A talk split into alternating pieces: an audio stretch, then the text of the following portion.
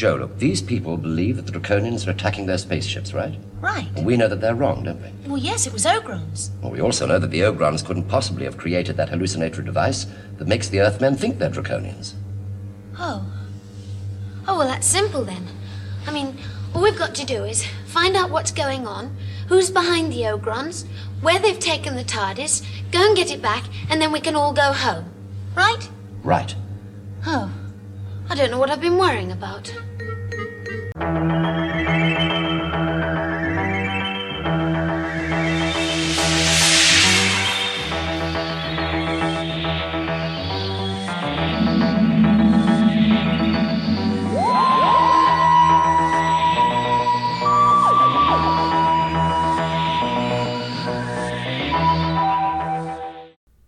everyone, and thank you for joining us on a quick trip through space and time. My name is Mac, And I'm Caleb. And this is a podcast where a Doctor Who veteran and a Doctor Who beginner go through each episode of Doctor Who and give their thoughts on it. And today we are going to be watching Frontier in Space. Frontier in Space was written by Malcolm Hulke, directed by Paula Bernard, produced by Barry Letts, and aired February 24th, 1973 to March 31st, 1973. Do you recognize the name Malcolm Hulke? Recognize, yes. I'll give you a gold star if you can name one of the things he's written. The War Machines. No. No. No. Uh, close though, because he, he co-wrote the War Games. Ah, so I got the war part. He got the war part. Uh, he also co-wrote the Faceless Ones, and then he wrote the Silurians, Colony in Space, and the Sea Devils, and then he did rewrites on Ambassadors of Death. Okay, so not bad. Some bangers. Some bangers, some not so great ones. Yeah, so there's two Doctor Who stories that I remember that I watched in high school and I absolutely loved. And I always held them up as like the pinnacle of what I thought of as classic Who episodes. One of them was Doctor Who and the Silurians, which I remembered basically just the ending. Let's be perfectly honest here, um, and didn't actually hold up to to nostalgic scrutiny. This is the other one. This is the other one that I remember being really fucking good. I could not tell you a single thing that happens in it. so like, I'm hoping it's good. I'm hoping it's not another the Silurians. I'm surprised that of the two, like Enemy of the World wasn't one of them. Did you? Did dumb high school Mac watch that and not be blown away? I don't think that one was available at the time. Oh, I think that I think that one was lost at the time I watched it, and it was one of the ones that was like recovered later. I think it was recovered in like my freshman or sophomore year of college. Oh, so was that one we watched together? Uh, yeah, that was that was the first time I watched it. This podcast. Oh, No, yeah. I the more I'm thinking about it, and I don't know if this is like throwing the entire premise of the show completely under the bus, but the more I think about it, I think I remember I would go on the Doctor Who wiki to like read the little prompt at the beginning of like tiny little synopsis and like if it was something that seemed either cool or significant like if a companion left or a doctor was regenerating or whatever i would definitely watch it otherwise it would be like a this seems interesting i'll watch this one. I feel like i remember skipping some. I don't quite remember. It was over a decade ago so my memory's a little fuzzy. Only one way to find out. basically my point is that a lot of these feel like the first time I'm watching them, and I cannot remember if they are actually the first time I'm watching them or not. but yeah, Caleb, uh, given everything you know about Doctor Who, and given the title of this episode, Frontier in Space, what do you think this episode's going to be about? We're doing Space Cowboys. I wish show was that cool.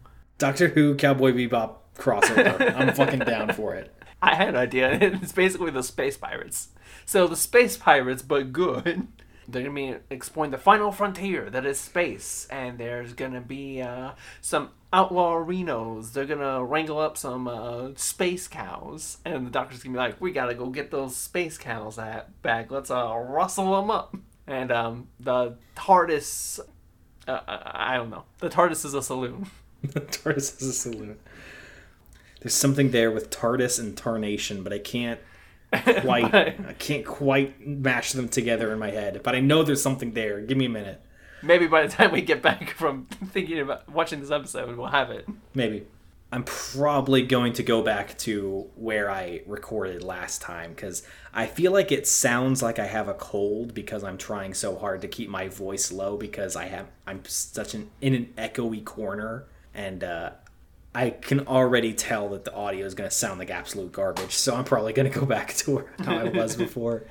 Uh, so look forward to that in a couple seconds for you, but it'll be a couple weeks for a couple weeks for us probably. Only one way to find out. So I guess on that note, we will see you all in the future. Let's get going.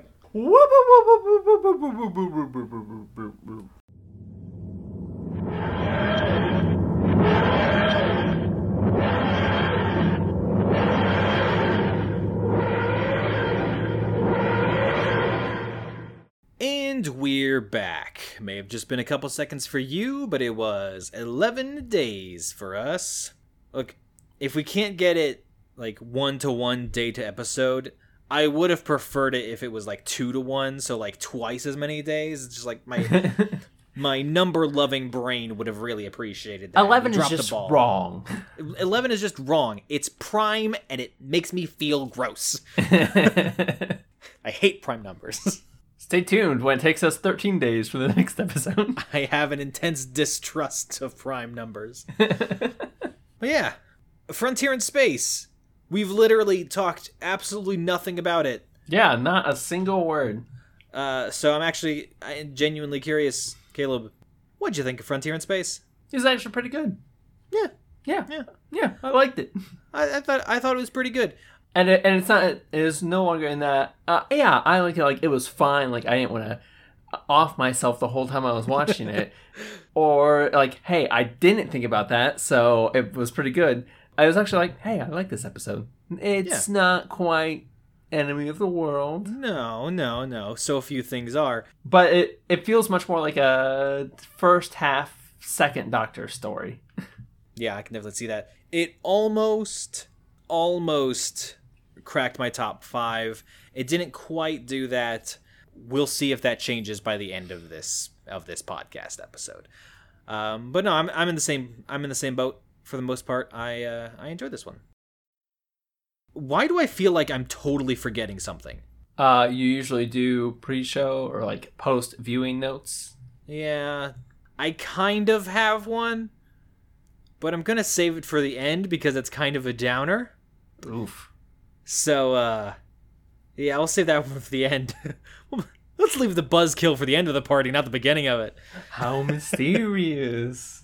No, but for real though, like, do we just dive in? For some reason, it feels like it feels like I just got behind the wheel of a car and I'm like, shit, what gear am I supposed to be in?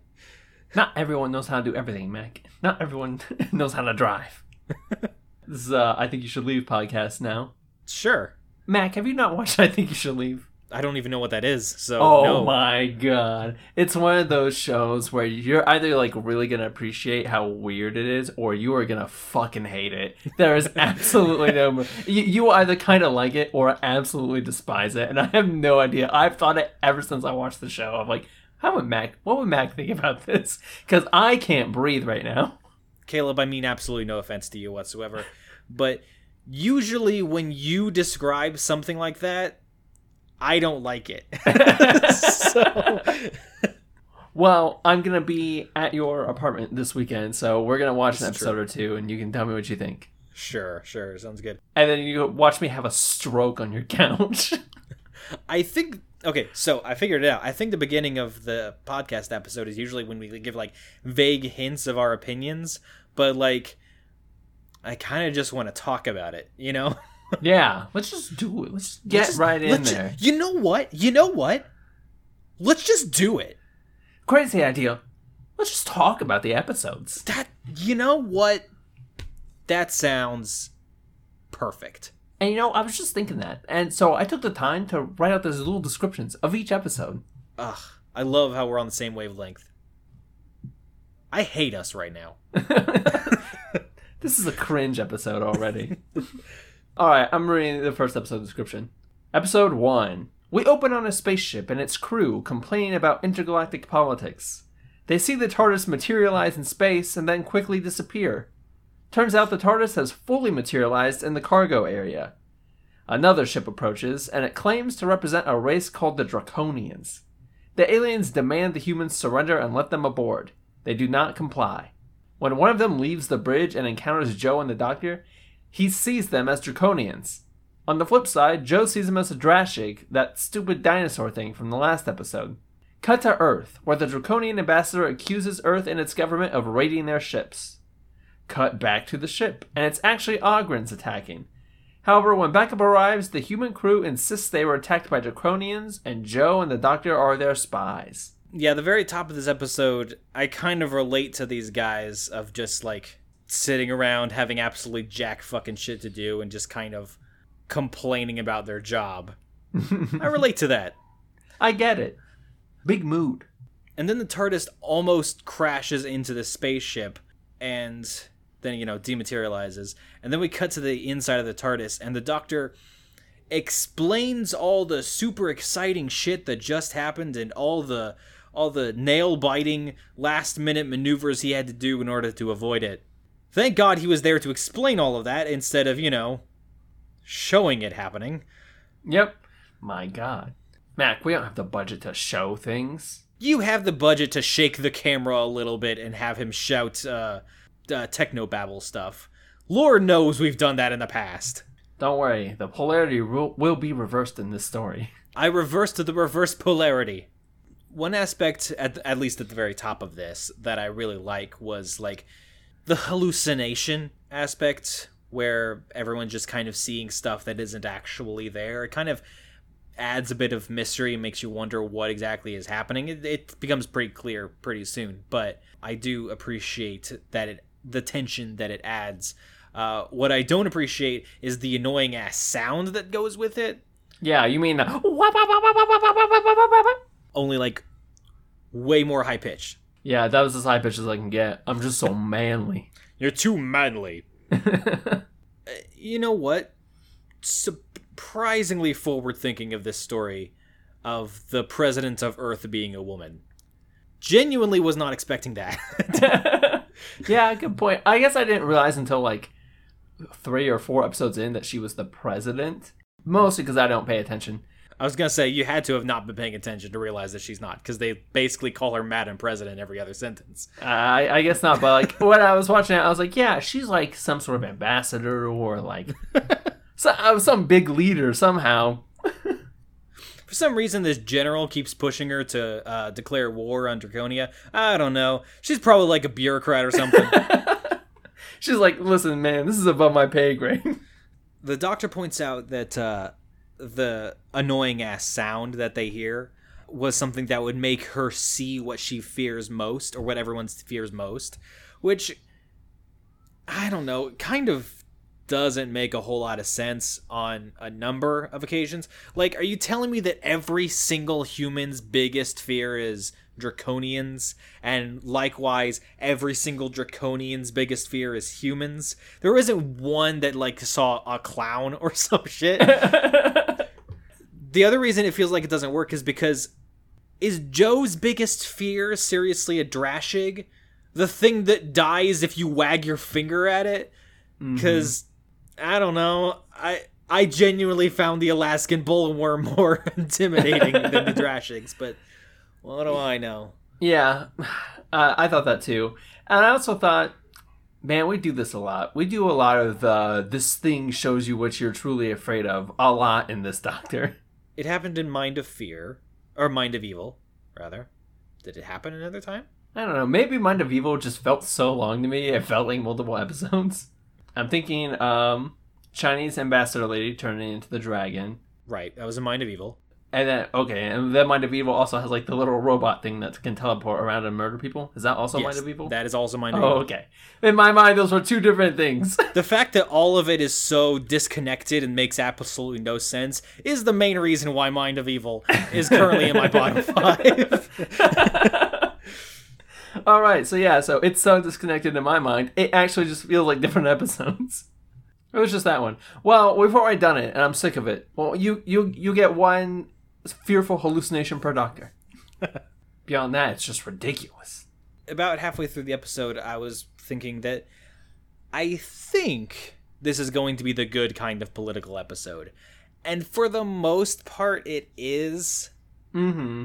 for the most part it's the good kind of political because there's definitely some like machinations and schemes being put into place which is appreciated and very little bureaucracy but i also have some complaints that we'll get to as we go along Yeah, because there's also just some stuff that's eh, kind of fucking pointless after the episode it's in. yeah yeah okay i wrote a note that says this guy is frustrated by the bureaucratic nonsense in doctor who too we'd get along i don't remember when specifically that would have happened I could have been at literally any point with the two guys on the ship. Yeah, because they literally just complain the whole time about the government. Yeah, because I think there was like some guy was like waiting for orders to fight back against the draconians. He's like, if we're waiting for orders, we're gonna be here forever, and they will they will have already killed us by the time we get approved. I think something along those lines. My favorite scene of this story is the when the Draconian ambassador is talking to the president of Earth, and he's just a smug fucking douchebag the whole time. And somehow relations are falling apart with this guy acting like this. Because he's like, You have been raiding our ships and we demand retribution for it. And she's like, Where's your proof? She's like, And he goes, We don't need proof. Draconians never lie. Unlike humans who are lying about not attacking our ships. Yeah, Oh, and uh, me personally, immediately xenophobic vibes. I was like, this guy's head is too fucking phallic, and he's got weird bubbly skin. Can't fucking stand it. I'd hate them too. but like the draconians are cool though. I like the Uh, draconians. Nah, they've got weird skin and they're douchebags. See, humans, we're douchebags, but we have smooth skin. I feel like you've even be you've even been racist against the aliens who like look human except they have big eyebrows. Like. oh, your eyebrows are wrong. You're not human. Man, I'm I'm getting all mixed up as to what exact what exactly the order of operations was in this episode. But at one point, like the doctor and Jo are captured by the human the human crew members, I think, because they look like draconians to the humans, right? And then they're locked up, and the doctor, you know, like does some sonic screwdriver bullshit, and uh, he manages to open the lock of their of their cell door. He opens the cell door, and then a crewman comes right around the corner and sees him. And the doctor says, "Oh, how very embarrassing. Good afternoon," and then closes the door, which made me laugh. then that's when the that's when yeah okay. So they were thrown in prison by the humans, and then the Ogrons attack, making Yeah. it seem like they were draconians. And uh, the Ogrons, apparently, since the last time we saw them, learned how to curve the bullet and by bullet I mean laser beam, because the doctor turns a corner, and then the Ogron shoots, and then the doctor reacts as if he's just been shot. Like, you did not have an angle on that, but okay, I'll uh, sure, why not? there was a tiny little mirror out of frame. And like the doctor, you know, was shot and then collapsed on the ground, and then he wakes up a little bit later and finds that Jo has been locked in the prison cell, but he was left outside.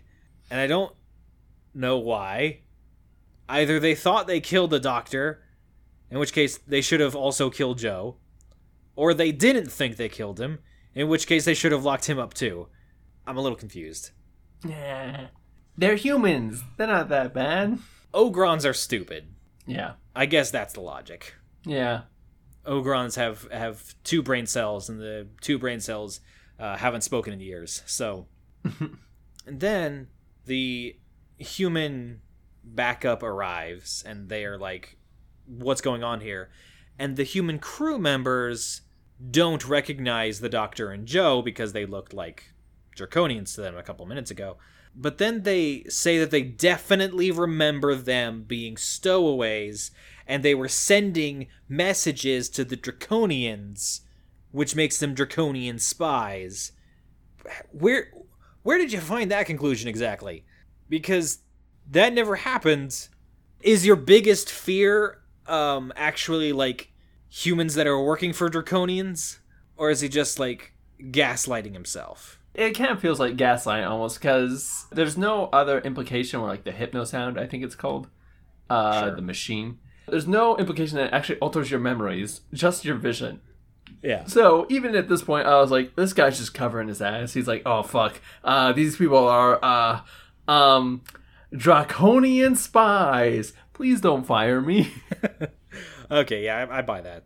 But then this episode concluded, and I was, I was digging it. I was digging this story so far, despite any complaints I've had so far. it, it starts off on a small enough scale where you can actually kind of invest in what's happening. So many of these episodes just kind of like throw everything at you all at once. Yeah, yeah, it leaves enough. It leaves enough mystery. Mm-hmm. This is unrelated, and maybe not the time to bring it up because we're only like one episode out of six in. Why is this episode called Frontier in Space? I, I predicted there would be some rootin' tootin' cowboy stuff with the word frontier, and it actually does not really mention frontiering at all. I feel like at one point during the story, someone said the phrase "frontier in space," but like.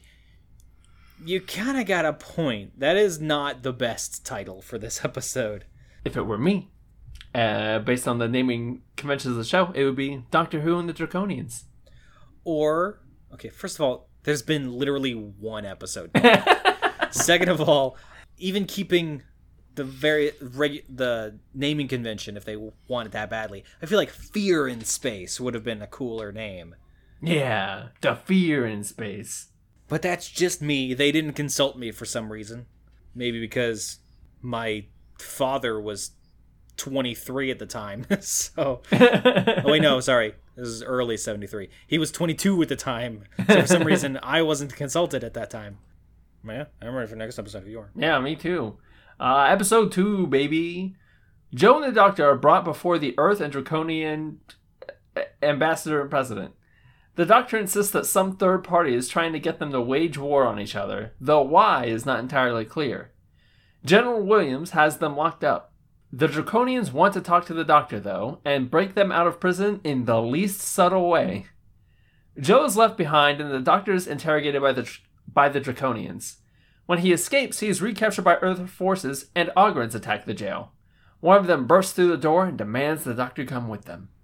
it feels like this episode more than most others went a lot further back for the recap am i mm-hmm. crazy in thinking that No, like it, it was straight like three minutes back. Yeah I don't remember what episode it was, but remember the story where the Doctor has a fight scene with a master, and then the next episode starts and does the whole fight scene again?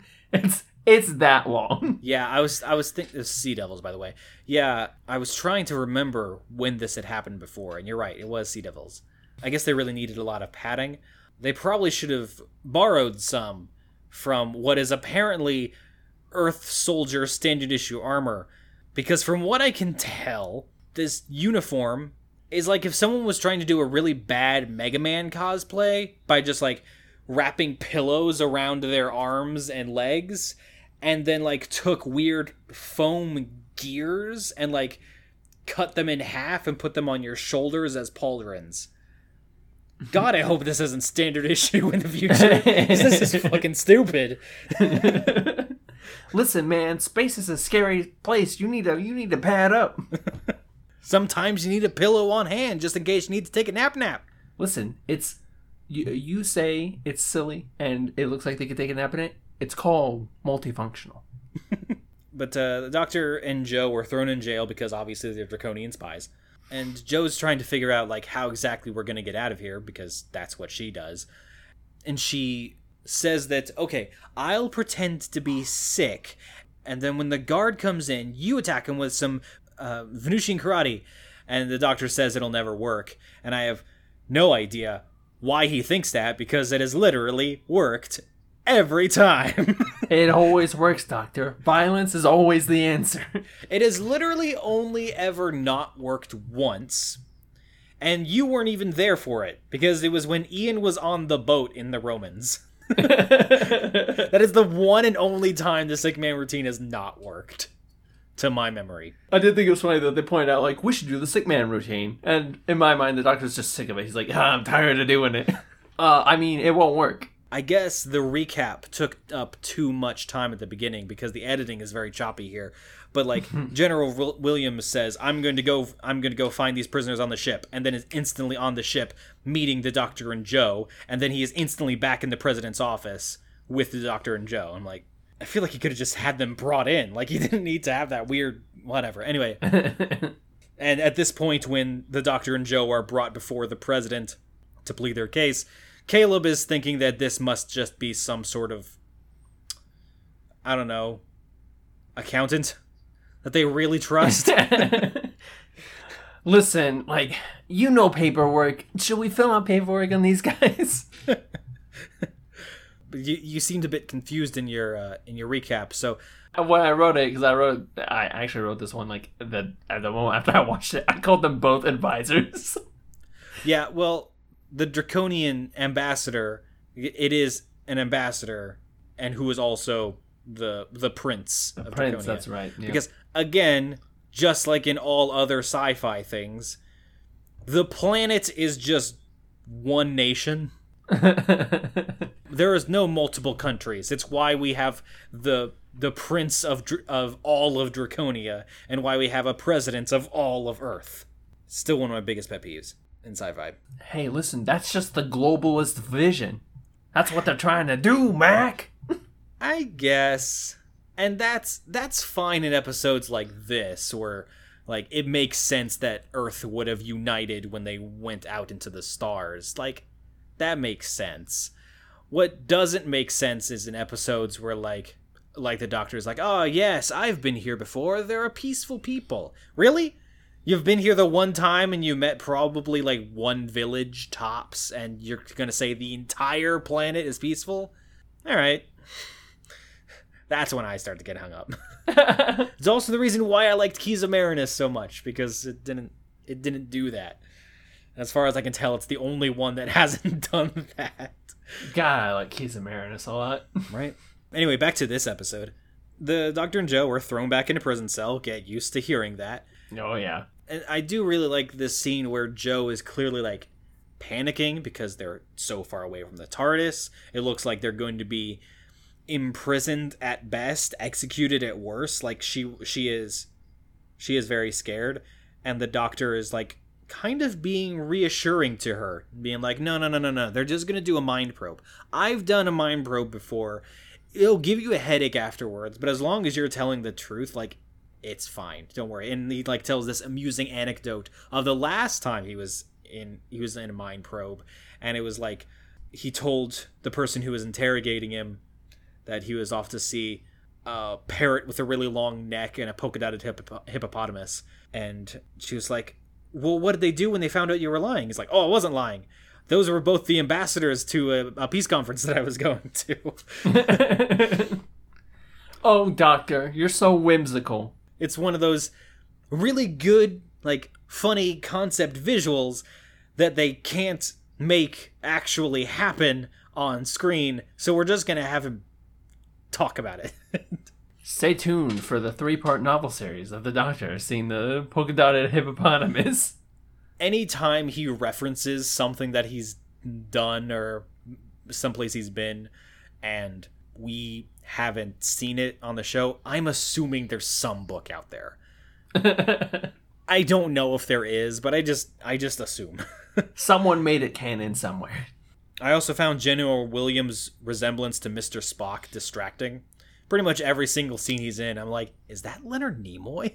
Yeah, I thought that too, actually. Is this a Star Trek crossover episode? That's why it's called Frontier in Space. There actually is a um a comic that is a crossover of Doctor Who and Star Trek, by the way. Hmm. It's um it's an episode where the Borg and the Cybermen team up. Two sci-fi franchises I'm very invested in. uh, and then they're brought. I th- Are they brought to the president again? See, okay, here. I'm going to go ahead and bring up my biggest complaint about the story and basically the reason it's not in my top five. It's very cyclical. mm-hmm. Like, the Doctor and Jo will be brought towards somebody in authority. They will give their story about what happened. They will not be believed, and then they'll be brought back to a jail cell, at which point they will either be broken out of that jail cell by some other faction, at which point they will be put into a new jail cell, lather, rinse, repeat. Mm-hmm. It is true. It should have been called the jail in space. This one's the wheel in space, are you kidding me? that's probably my biggest complaint in that like it kind of sets up and even does have a little bit of payoff of like the good kind of chess piece maneuvering politics but it kind of gets weighed down a little bit in just how much the characters are thrown in a cell and then brought out and then thrown in another cell. Like Jo and the Doctor do spend a lot of time behind locked doors. they really do. Like a majority of this story i would say is the doctor and jo being someone's captive and if, if they're not if they're not being held captive they are in front of someone of, of authority giving their story and not being be believed. It's a vicious cycle, man. it's yeah it's rough. Like but other than that like everything that fills in the empty spaces between all that is really good. It's just that that cycle takes up a lot of space. But anyway i guess they were brought towards the president again and told to give uh, testimony again and they give their honest testimony and they're not believed again. So they're brought back to their jail cell again. But this time we get to watch the entire walk back to their jail cell which is good because otherwise how would we have known they were put into a jail cell? How would we have known they were that far away? my oddly, my biggest complaint about this episode is in the scene. Well, it's technically after the scene, but the Draconians are kind of scheming in their embassy, uh, and they're like, "We need to talk to the doctor. If only some brave Draconian in this room would break them out." Uh, but that would be very dangerous and bad, and if they were caught, we couldn't do anything to help them. But that person would be greatly rewarded for doing this very subtle thing that I'm trying not to say without saying. And then that guy was like, Yes, I understand the subtle plan. And then massacres all the human prison guards to break the doctor out. yeah no like it was so because yeah you're right they were just like seeming and like talking in double entendres of of we need to get them out of their prison and then draconians attack the prison in such full force i genuinely thought it was the ogrons again i thought it was the ogrons doing a full-on assault on the jail cell that's what i thought was happening I was like, I mean, the Draconians wouldn't be this stupid after everything they just said they were going to do, right? They know that this would cause an incident. That's why they weren't going to explicitly do this. Oh, never mind. I guess they are that stupid. Uh, I see they have the Caleb version of subtlety of uh, you can't get caught if there are no witnesses to rat you out. or no survivors, whatever it is. I, I make the note that Draconians actually kind of feel, again with a Star Trek, they actually do kind of feel like a Star Trek race, specifically like from what little I've seen of it. It seems very similar to um, Klingons in the Next Generation. They also remind me of Jim Carrey's Grinch. So Yeah. there's some sort of horrific love child of Klingons and the Grinch. Specifically Jim Carrey's Grinch. And Mac somehow doesn't want to be xenophobic towards them. I mean, I watch that movie every year, so what what do I have to hate? If anything, I love them more now. the mind probe, Caleb. It annoys me. As just like why would they bother doing any sort of interrogation without the mind probe? It seems like an obvious just first step. yep. But also, as we'll learn in the next episode, it's very easy to break. Well, as we learn in the next episode, it doesn't fucking matter because because it, it wasn't broken. It wasn't broken. That was the problem. Like he just didn't believe him. The doctor mm-hmm. wasn't saying what he wanted the doctor to say, but the mind probe was saying that he was telling the truth. And he's like, I don't believe it. If you don't believe it, then why are why even bother using the mind probe at all? Why bother with interrogations? If you've already decided this guy's a spy, regardless of what he says, then just try him as a spy. If you're going to be unjust and unfair, go all the way. Jesus fucking Christ. I'm just saying, like, don't uh, make a big show of being evil. Just fucking do it. Either be a fascist tyranny or don't. This half-assed shit is annoying. anyway, Anyway, Mac wishes the show was more fascist, but someone clipped that. and then the you know they hear the high-pitched uh, noise again, and it makes people hallucinate that their draconians are attacking the jail cell. Uh, you know, unlike the last time they did, like they actually have like reason to believe that these are draconians. and it makes me wonder: Does the high-pitched noise also affect camera footage? Because if it doesn't, they're fucked. Like anybody who looks at the camera footage should be able to see those are Ogrons, not Draconians.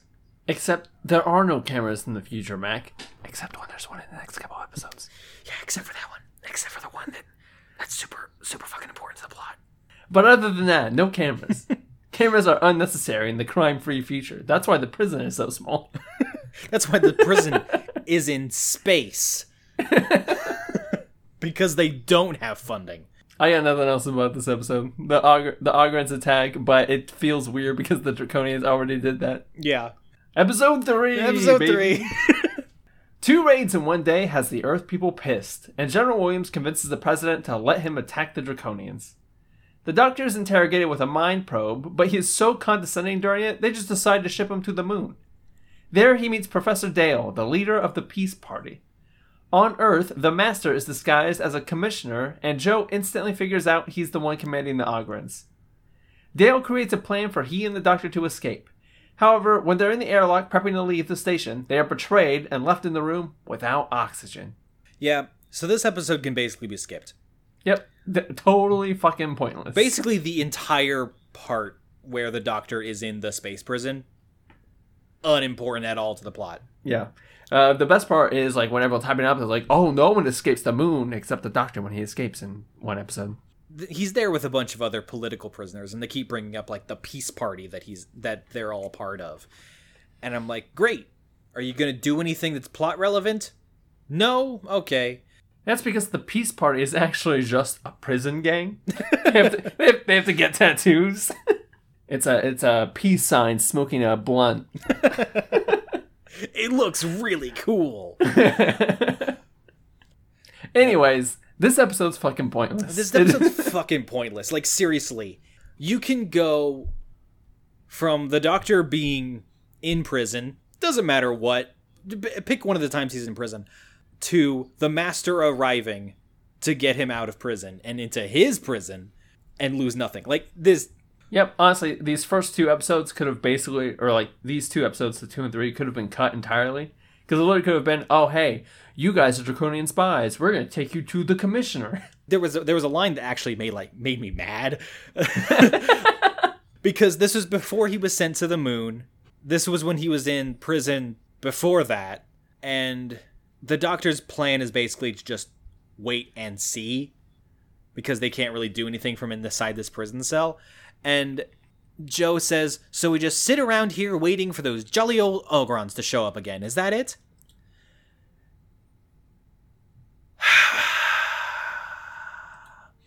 if one of your lines of dialogue is we're just going to sit here and do nothing fucking rewrite your script so that they do don't have to else. sit around do nothing this is not waiting for fucking godot okay this is doctor who shut up and do something it actually made me mad like when she said that out loud i was like Mac, oh my fucking pissed. god and then you know, what is this, the fourth or fifth time the doctor has been brought in front of the president to be interviewed? This is when he's informed that he's being sent up to the moon. And General Williams says, Yes, we're putting you where your draconian friends will be unable to reach you. I'm like, Yes, because the moon is definitely out of reach of these space traveling creatures. Yes, there's no way they'll be able to reach the moon. he gets to the prison, and the warden's uniform looks exactly like the prisoner uniform, only it's a slightly different shade of blue. Why? Why do you look exactly like all of the other prisoners? They're trying to Stockholm syndrome then. See, I'm I'm just one of you guys. I'm just one of you guys. Also, I will be beating you later today. and then uh, the master showed up, and I was like, ah, the master. I thought I smelled the familiar stench of convolution. You're like, things were getting confusing. The master's gonna show up any moment. yeah, basically.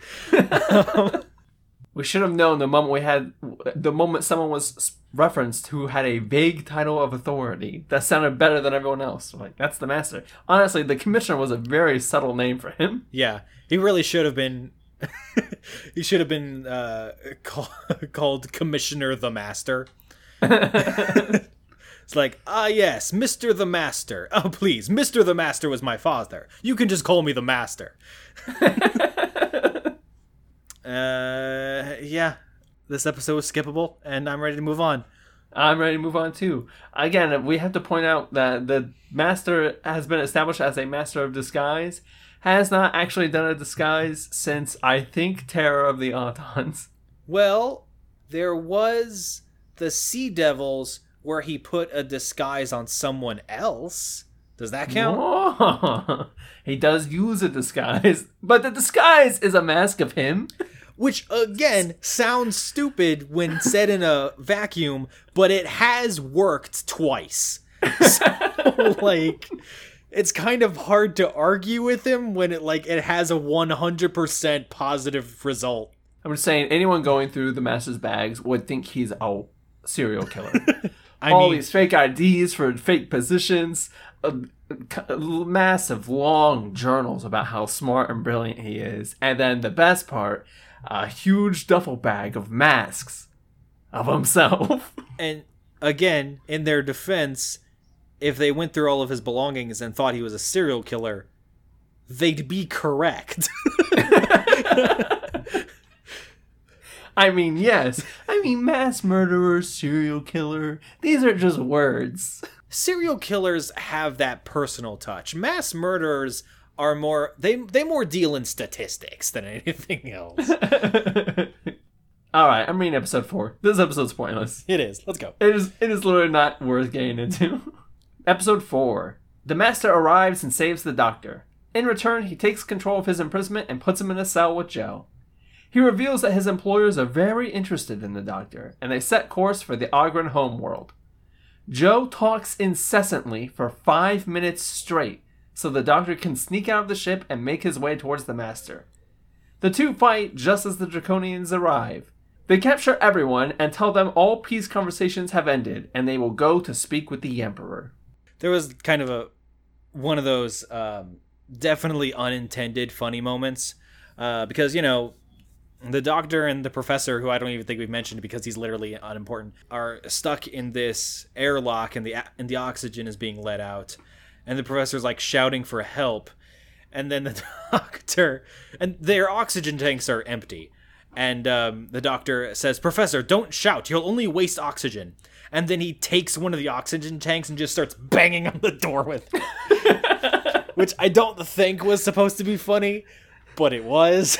it's kind of like in SpongeBob. It's like, SpongeBob, we're not animals. We have technology. and then the master has about three different opportunities over the course of this story to kill the doctor and just chooses not to. Like, the master turns up the knob so that the oxygen will go back into the airlock and so that the doctor will be brought into his custody. Alternatively, Master, you could just not do that and just let him die. Throwing that out there. The the reason I thought it was fine is because doesn't he say that his he's been hired to capture the doctor? Yeah, but that's just his cover story. Is that his cover story, or was that actually happening because of certain revelations in the last episode? No, he because the master comes in with like a whole bunch of um, made up charges for the doctor so that he could be brought into his custody. Like the doctor hasn't actually committed any crimes. Well, yeah, he hasn't committed any crimes, but I the way I interpret it was certain factions that appear in the last story hired the master to get the doctor. But see, la- later on, the only reasoning he really seems to have for keeping the mas- the doctor alive is so that the doctor will be alive to see humanity and Draconia tear each other to shreds, and then he'll kill the doctor. I'm like, or you can just kill him. Like, come on. There's there's several times throughout this story He's a man of theatrics. he i mean that ain't that the truth but there are several times throughout the story i'm like you could have won if you just did nothing It is true. Is it is it in this story or is it in is it in this episode or the next episode where he's like, ah, but killing him so far away, it just seems so impersonal. If I'm gonna kill him, I want to watch it happen. i think he says that in the next one but yeah he does say that and just like but then he does attack the ship in that impersonal way like do you want him dead or not i feel like Listen, Mac, he, he just has all these feelings and he just doesn't understand them. Okay. like a boy pulling on a girl's pigtails at recess he just doesn't know how to express these feelings he has I look at the doctor and he makes me feel weird and confused. and I want to just kill him. I want to kill him because he keeps making me feel these emotions. yeah, I'm totally on board with the ship of like, oh yeah, they're gay for each other. I mean, yeah, So, obviously, th- uh, I- they, th- they obviously have to are. be. You know what's strange? I guess spoilers. I guess it's not a spoiler on one end. It might be a spoiler on another. Um, any time that the Doctor and the Master are in incarnations of themselves in which it ends up causing like a a heterosexual pairing, I don't buy it. It's only when it's gay do I ever buy that the Doctor and Master are into each other. oh yeah, and so as I as I said, the the Master is pinning some fake crimes on the Doctor so that he can be brought into uh, his custody to be brought back to this whatever colony, colony number four, whatever its name is, and he pins a whole bunch of crimes. He just lists them and is and it's basically like stealing a spaceship, tax fraud, tax evasion, like Grand Theft Auto and tax fraud are basically the biggest crimes that he's being pinned on. I'm like, come on, that's boring. Throw some murders in there, kidnappings. If you're gonna make him look like a criminal, don't half-ass it. I mean, high treason. He I got people murdered at the prison. Something. And so, yeah, the Doctor and Jo are now in the Master's custody because, fuck it, let's throw a third jail cell in here. No, fourth. Sorry. They're like trying to talk while the Doctor is like doing like a garrote wire kind of thing on the jail cell door to try and escape. And it's it's fine, except that Jo keeps like talking to the Master later, like through the oh my god, a video camera. And I'm just saying, like, if your plan is to just like do a whole bunch of incoherent babbling whatever, so basically causing the master to turn the volume down, don't like address the master. Don't talk about the master in your plan to distract him because nothing will make the master pay attention to you more than being able to hear about himself. Good point. My big complaint about it is it's not so much the logic of the plan. I love the logic of the plan of like Jo talking incessantly and that makes the master like turn the volume down and stop paying attention. Love that plan. Hated watching the full on execution of it. That being said, I do appreciate that she took this opportunity to just bitch about her job, though. yeah. She's like, I've been trained to be a spy. I am a master of escapology. And yet, for some reason, every single time I'm uh, around the unit soldiers, I'm asked to get coffee. I'm asked to fill out paperwork. This is not what I was trained to do. like, I, I do appreciate the fact that Jo got a chance to just kind of air out some grievances. Yeah, this whole part was unscripted. I I choose to believe it was. but yeah, but the biggest complaint is God, it, it is. It's like five minutes of just listening to Jo ramble, which is fine. And again, there are, there are some gem moments of it, but oh my God, I, I halfway through it, I was like, okay, I get it. Jo is gonna talk and distract the master. Cut forward like three or four minutes, please. And then there's a point where like the master does like a fucking I don't know Tokyo drift in the spaceship and seemingly knocks the doctor off the side of the ship. yeah, the doctor's like drifts away from the ship while he's like trying to like climb on the outside of it to get into a different port. Like that was his plan.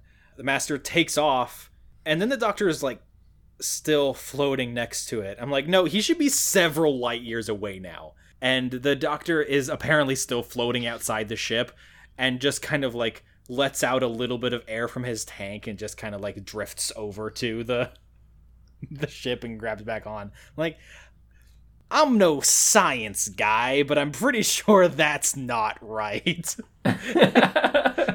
when the master said the doctor should be thousands of miles away, he was correct. that is some intensely pressurized oxygen tanks. And then the Draconians attack.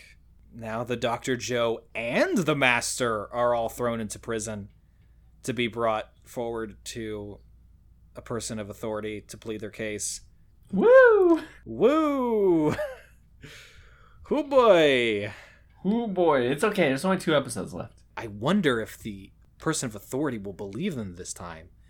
I mean, technically he does, but like, it takes a minute.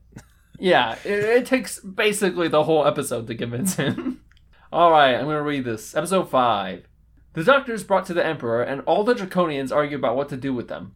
The doctor says he has an honorary title from the 15th emperor, a man who lived nearly 300 years ago. Everyone is really sexist to Jo, for literally no reason. The Ogrons arrive to save the master, but they look like humans to the Draconians. Just as the Emperor is about to declare war on humanity, the Doctor begs him to wait and look at one of the human corpses. The Emperor notices it's actually an Ogron corpse and changes his mind. The Doctor explains the Ogrons possess a device that alters their vision to show the thing they fear the most. However, Jo is taken by the Ogrons. The humans and Draconians resolve their differences and agree to help the Doctor retrieve Jo. the group is brought before the draconian emperor and the doctor is giving like his full explanation of everything that's going on just in case you weren't paying attention the past four episodes and um, the master is doing a surprising amount of shutting the fuck up while the doctor is giving away all of his evil schemes Yes. He tries to play it cool, which is really weird. He's like, now, see, like, these are, no, these are my prisoners. Don't listen to them. yeah but like and he's he is like that it's like you can't believe a single word they're saying they're they are major criminals for the colony but like he does let the doctor do the explaining first and he like doesn't interrupt him i'm like weird okay and then jo mentions that humans are seeing draconians uh, and draconians are seeing humans and then the prince is like females are not permitted to speak in the presence of the emperor one you are a re- reptilian race. There should be little to no difference between the genders of your people. Two, the leader of the people you're allied with is a woman. Do you still claim the same when she's talking? Three, Jo's claims about the humans seeing draconians is still valid, regardless of who it is the one who said it out loud. Four, shut the fuck up. I'm just saying, Mac. They've got a terrible skincare routine. they have gross shaped heads. They're sexist. Just get rid of them. Just let me kill them. and then, you know, the Ogrons, pretending to be humans, attack the throne room. And then, like, there's this huge battle. And then the Master orders the Ogrons to fall back and and escape. And I'm like, dude, you were fucking winning. Why? why did you order these people to fall back? That just makes you look guilty. Especially since you left one of the bodies behind. You know, we only have the master's word for it that he's a genius. He might be really stupid. he might actually be an idiot. He just has the goatee, and he's like, well, I have no choice to be but to be an evil mastermind now. What other careers are in front of me with this type of facial hair? I mean, really. He's got big mega mind vibes. He really does. Sorry, I oh, love it. When, I love it when my notes just make me make me laugh. I say it's a little bizarre. that The sound makes them see the thing they fear most, and all they see is Earthmen and Draconians, and not say their third grade teacher, Mrs. Cratchit, with the ruler, or rushing water, or a guy holding up your student loans. no! My favorite part of the next two episodes is just the master dealing with how dumb the Ogrons are. yeah, Because every time they come in the room and say anything, that he's like, "Oh Jesus Christ!" these fucking guys. I was given a budget of like fifty dollars to hire an entire platoon, and they really, it really is a you get what you pay for type situation. because your complaint of like they leave the body behind. I think I think they have the whole scene of they're like, "Oh, we got away, but we lost the guy." He's like- And he's like, "Oh, you got the body though, right?" And they're like, "No." He's like, "You left the body, the one that doesn't look like the thing that is." Yeah, and then he just like starts shouting at them and smacking them. Yeah. Then there are other moments where it almost seems like the Ogrons are smarter than the Master, because like at this point they've realized like the uh, Emperor is like, oh, we've been had. Okay, we're gonna send this small team, so they're going into Earth space, and uh, they send you know a small squad, which is the Doctor, the Draconian Prince, and like a couple of other draconians. The master and his ship find the doctor and his ship and they start following him. And the master says, It must be the doctor. No other ship would be on course for Earth at a time like this. And then the Ogron says, But we're on a course to Earth. and then master, right. master just uh, says, Other than us, you idiot, and like smacks him. And I'm like, okay, but like he has a point though. like like the creature with one dusty brain cell has a point. Earth is the heart of the human empire. Why the fuck wouldn't ships be going to and from there? What are you talking about? And then the the master's radios the doctor's ship and apparently the doctor doesn't recognize the master's voice at this point and they get close enough to start firing and okay okay yes yes yes yes yes yes, yes. okay so they were heading for earth because they wanted to explain explain the situation. And so they would be able to like join together to try and stop the master. That's what it was. Because they go to earth.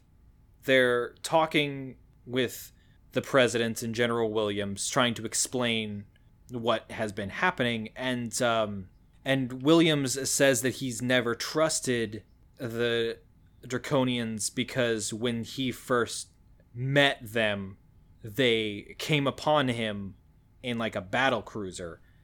And the draconian prince was like yeah i know. And then you attacked us prematurely. He's like of course i did. Because you were approaching with a battle cruiser. Why wouldn't i and it's like yeah it was a battle cruiser because it was the only ship within proximity to where you were broken down that could help. Also we disabled all of our weapons specifically so that we would not seem aggressive and you attacked us anyway. And like general williams was like oh my god i've been wrong this whole time. I'll join up with you to help. And i'm like that happened 20 years ago apparently was this never once explained to him it feels like that would have been brought up at some point but it was Williams's big "Am I the asshole?" moment. are we the baddies the more i'm talking about this episode this keeps happening the more i'm talking about this episode the less i like it um, we cut over to uh, the master with Jo as as hostage. I don't remember when specifically she got hostage, but yeah, she was she was held hostage at some point. And then the master tries to like control her mind. Like I'm going to use you to to get to the doctor, which like he did once in Terror of the Autons, and it feels weird that he never tried to do that again. It seems like an obvious tactic. Anyway, he tries to control her mind, and then she just does nothing but constantly starts spewing out nursery rhymes. Because she says that uh, it's a trick she learned where if you just fill your head with nonsense, it helps you push out any other hypnotic suggestions. It makes it more difficult for it to get a hold. And I kind of love that. I love that she has a means of counteracting the master's hypnosis. That being said, he was stopped by Mary Had a Little Lamb. Yep, that was because uh, that's pretty much my critique too. Is like I kind of love the idea of like Jo having some sort of like mental counter to the hypnoti- hypnotizing thing.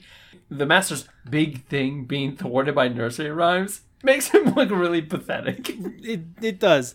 And then the episode ends with he's like, "Well, I guess since that's not going to work, let's try a different tactic." And he has like the device that causes the fear but like in a more controlled, concentrated method.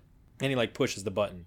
He actually he doesn't push the button. He just kind of like holds it up and she like looks scared at it. And it feels like an odd place to end the episode. It feels like he needed to actually activate the device before the credits started rolling.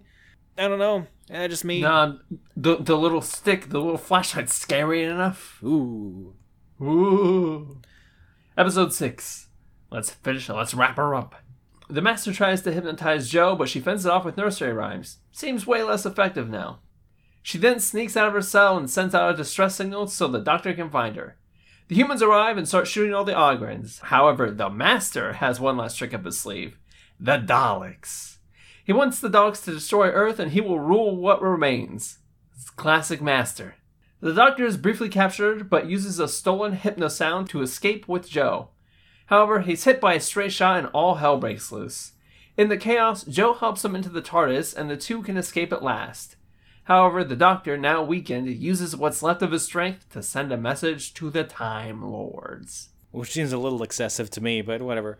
So yeah, the master activates the fear machine and she uh okay so the fears that she sees are really fucking weird because the first one is one of the mutants from the mutants i'm like but they're peaceful race. Why are you scared of that? Because they're gross and weird. and then the next one is a Drashig and i'm like why are you scared of that? It goes down if you show it a picture of a bullet.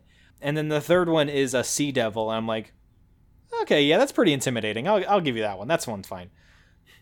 They look scary I didn't recognize it at first. I was like, "Is that a goblin?" When did when did we, when did we have goblins on this show? we cut over to earth and we just see like a news broadcast that's just like a future fox news correspondent like future alex jones raging about the draconians and like that's that's the only note i had it was like future fox news correspondent They're turning the freaking sounds gay. and then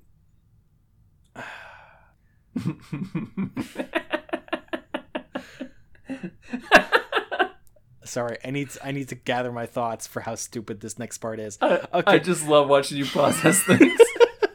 okay, so Jo is brought food, and part of her meal includes a big old spoon because she had gotten like stew or whatever, and she has an idea.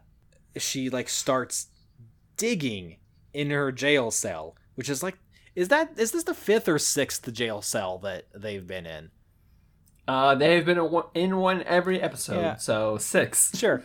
She starts digging at the at the foot of her jail door, jail cell door. I'm like, she's just straight up Shawshanking it. And then it cuts over to a part with the doctor, the prince, and Williams.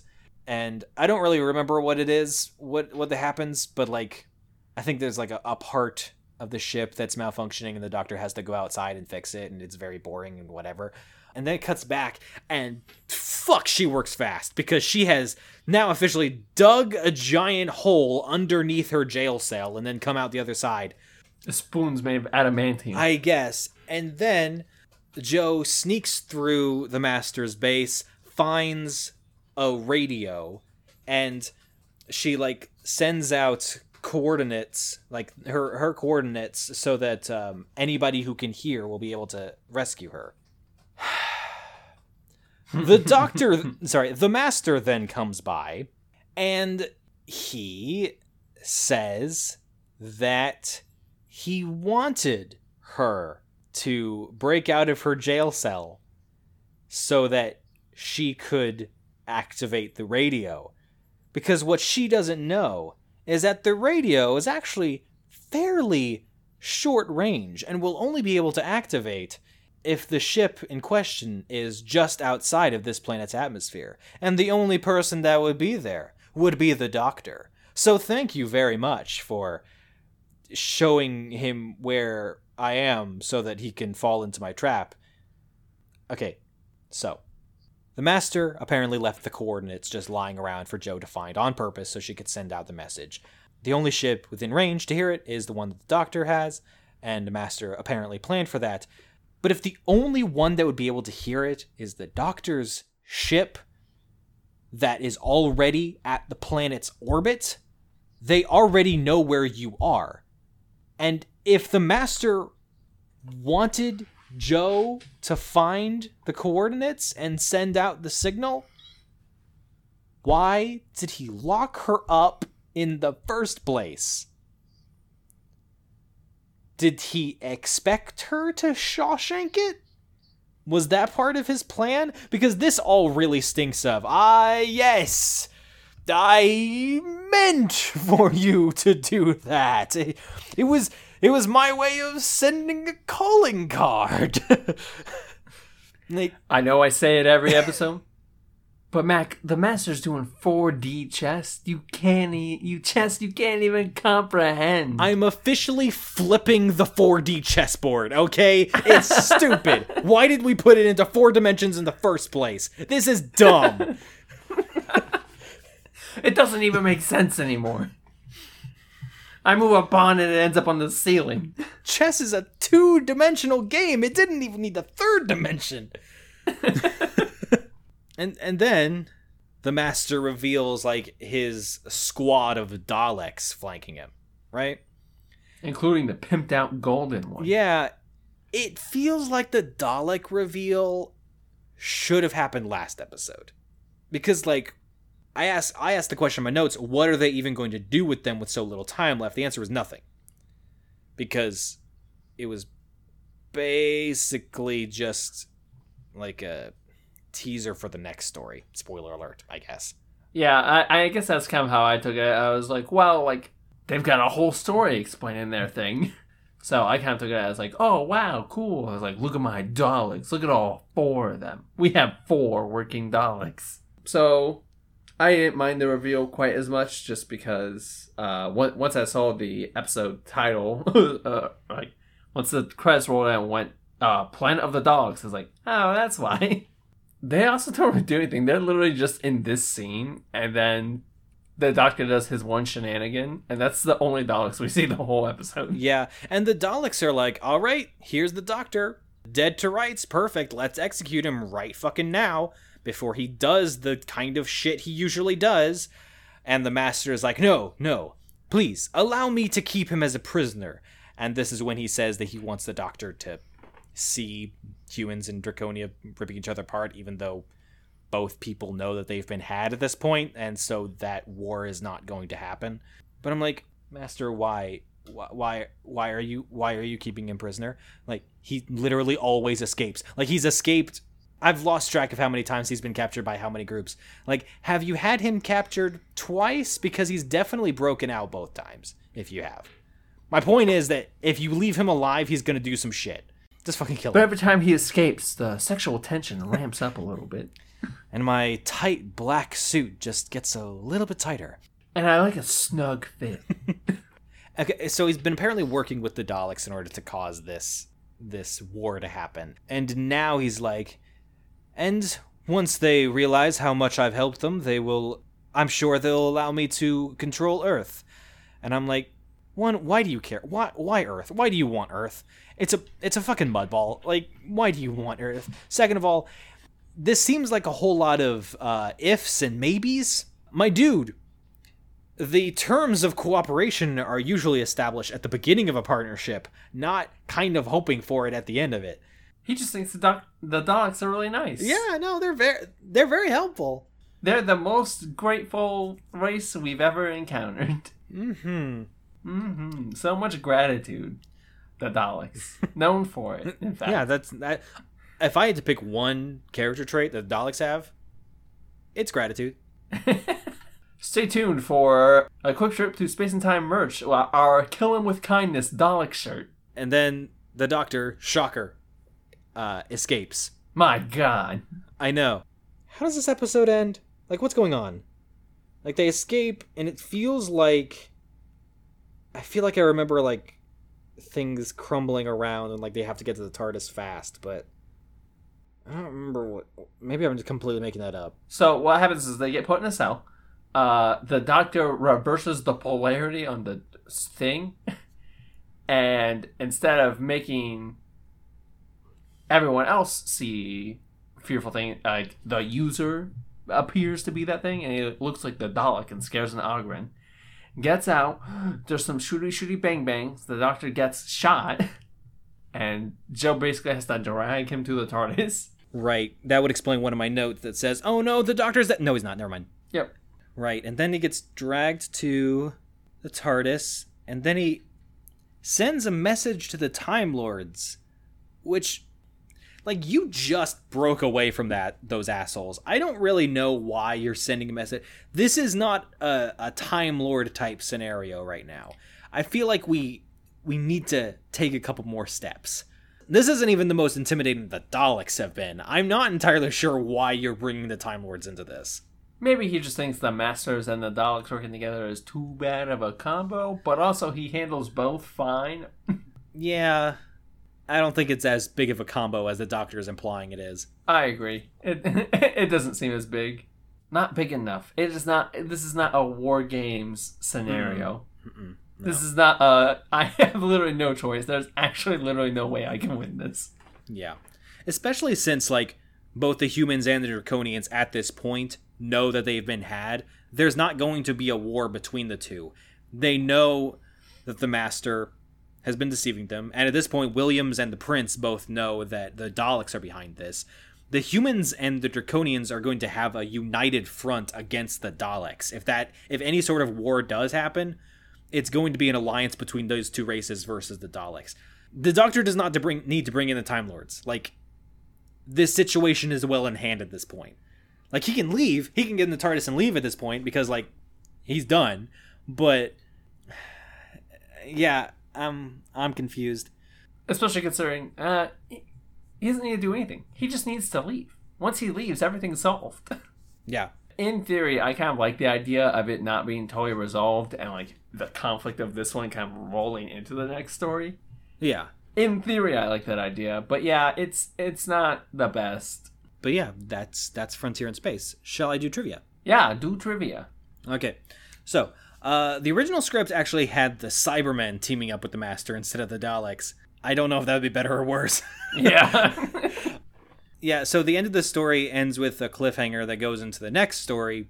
Uh, spoiler: the next story is a Dalek episode, and uh, this story was originally going to be a twelve-parter, but um, they were like, you know what? Decades into the future, a guy named Caleb would be really, really pissed about that. Exceedingly. Let's just make them two separate six-parters instead. so much better. Uh, Jon Pertwee lists the Draconians as his favorite monsters due to how expressive they were. He said it made it a lot more fun for him to act opposite of them, as opposed to, say, his least favorite aliens, which were the Daleks, which he also had to deal with in this story. And then, uh, here's a uh, piece of trivia that seems like it would normally go in post in my low, low post view trivia notes, but again, it would have been a bit of a downer, so I'm leaving it towards the end. This is the final appearance of Roger Delgado as the Master, uh, because while Roger Delgado was filming an unrelated movie, during a scene where he was in a um, a car ride, they got into a car wreck, and Roger Delgado passed away on set. Oof. Yeah, so he's obviously not going to reprise his role of the master after that. Um, so not only is this the last appearance of Roger Delgado as the master, it's also going to be a hot fucking minute before we see the master again at all because they were like it feels like in really poor taste to just immediately recast the man after he just died so let's give it a second to cool Yeah. off. Yeah. Probably a good call. yeah. That's what i got for trivia. So final thoughts. I will say that i did drop it down a spot in my ranking. I was kind of expecting it to go up in ranking as we talked about it. It went down. Um, because it had a really promising start, but then it just becomes really repetitive and full of cyclical conversations, and I was really bored in, in a lot of parts. Yeah, I agree. Um, it's probably it's still one of the better episodes, I think, but I do view it a little less favorably. I think moment to moment watching it, it's pretty engaging. But as you kind of look back, you're like, oh yeah, they are kind of just in prison the whole time. Yeah, and it's, it's like I said earlier, like they have you know just the lather, rinse, repeat of the doctor in a cell and then talking to a person of authority and then not believing him and then put, being put into a new cell. But like again, everything other than that is really good. Mm-hmm. Uh, it's got a lot of good humor. Uh, it's got good politics, and for this being Roger Delgado's last episode, could have done a lot worse as a final as a final master episode. It's definitely one of the better Master episodes. Yeah, because you could definitely feel the tension between the two races, the two civilizations, which was very nice. I'm kind of curious to see what specifically we're going to be focusing on in the next story because this kind of goes straight into the next one because you know it was originally supposed to be a 12 parter so it should basically be like almost like a two-parter kind of thing like a part one part two Yeah. I'm not sure if i want to say that i'm excited for the next episode but i'm definitely morbidly curious about the next episode Yeah, morbidly curious. That's a good term. Well, that's it for this episode, guys. Thanks for listening. If you want to support us, the best thing you can do is give us five stars and tell your friends about us. You can find this podcast on Apple Podcasts, Spotify, Google Podcasts, you know, all the major podcast things. If you want to follow us, you can follow us on Instagram at Quick Trip Podcast. You can also check out Mac's YouTube channel, Mac the Ma, where they do insightful videos about video games. And join us next time on a quick trip through space and time in which we watch, I'm very excited for this, we watch the first episode written by Terry Nation since the good half of the Dalek Master Plan in Planet of the Daleks. Ooh!